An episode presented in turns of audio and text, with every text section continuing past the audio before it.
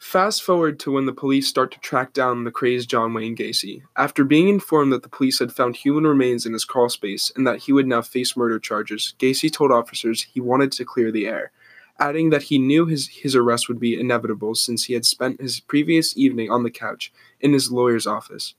On December 22, 1978, Gacy confessed to the police that since 1972, he had committed 25 to 30 murders, all of whom he falsely claimed were of teenage male runaways or male prostitutes. He typically abducted from Chicago's Greyhound bus station from Bughouse Square or simply off the streets. The victims were often grabbed by force or conned into believing Gacy.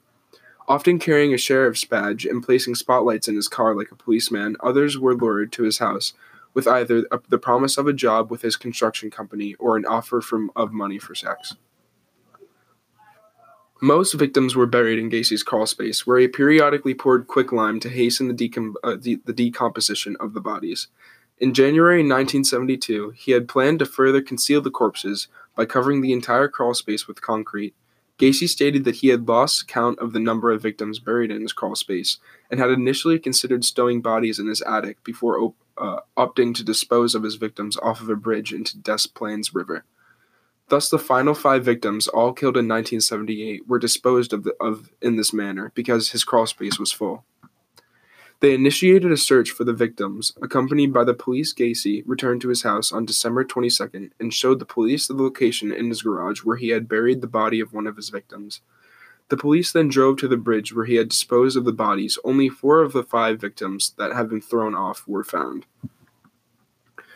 Between December 22nd, 29th, 1978, about uh, about 27 bodies were recovered from Gacy's property, 26 of which were found buried in his crawl space. Several bodies unearthed at Gacy's property were found with plastic bags over their heads or upper torsos. In addition, several of the bodies were found with the with the ligature used to strangle them still knotted around their necks. In other circumstances, cloth gags were found lodged deep down the victims' throats, leading to the Cook County medical examiner to conclude that 12 victims buried beneath Gacy's property died not of strangulation, but of asphyxiation. Upon being sentenced, Gacy was transferred to the Menard Correctional Center in Chester, Illinois, where he remained incarcerated on death row for 14 years. Isolated in his prison cell, Gacy began to paint, the subjects Gacy painted varied, although many were of clowns, some of which depicted himself as Pogo. Many of his paintings have been displayed at exhibitions, others have been sold at various auctions, with individual prices ranging between 200 and 20,000. Although Gacy was permitted to earn money from the sale of his, pa- of his paintings until 1985, he acclaimed his work was intended to bring joy into people's lives. On the morning of May, May 9th, 1994, Gacy was transferred from the Menard uh, Correctional Center to Stateville Correctional Center in Crest Hill to be executed. That afternoon, he was allowed a private picnic on the prison grounds with his family.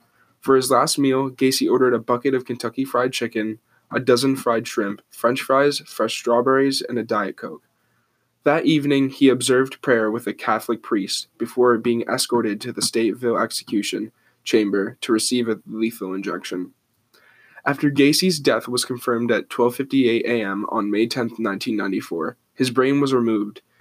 It is in possession of Helen Morrison, a witness for the defense at Gacy's trial, who was interview who has, who has interviewed Gacy and other serial killers in an attempt to isolate common personality traits of violent sociopaths. His body was cremated after the execution.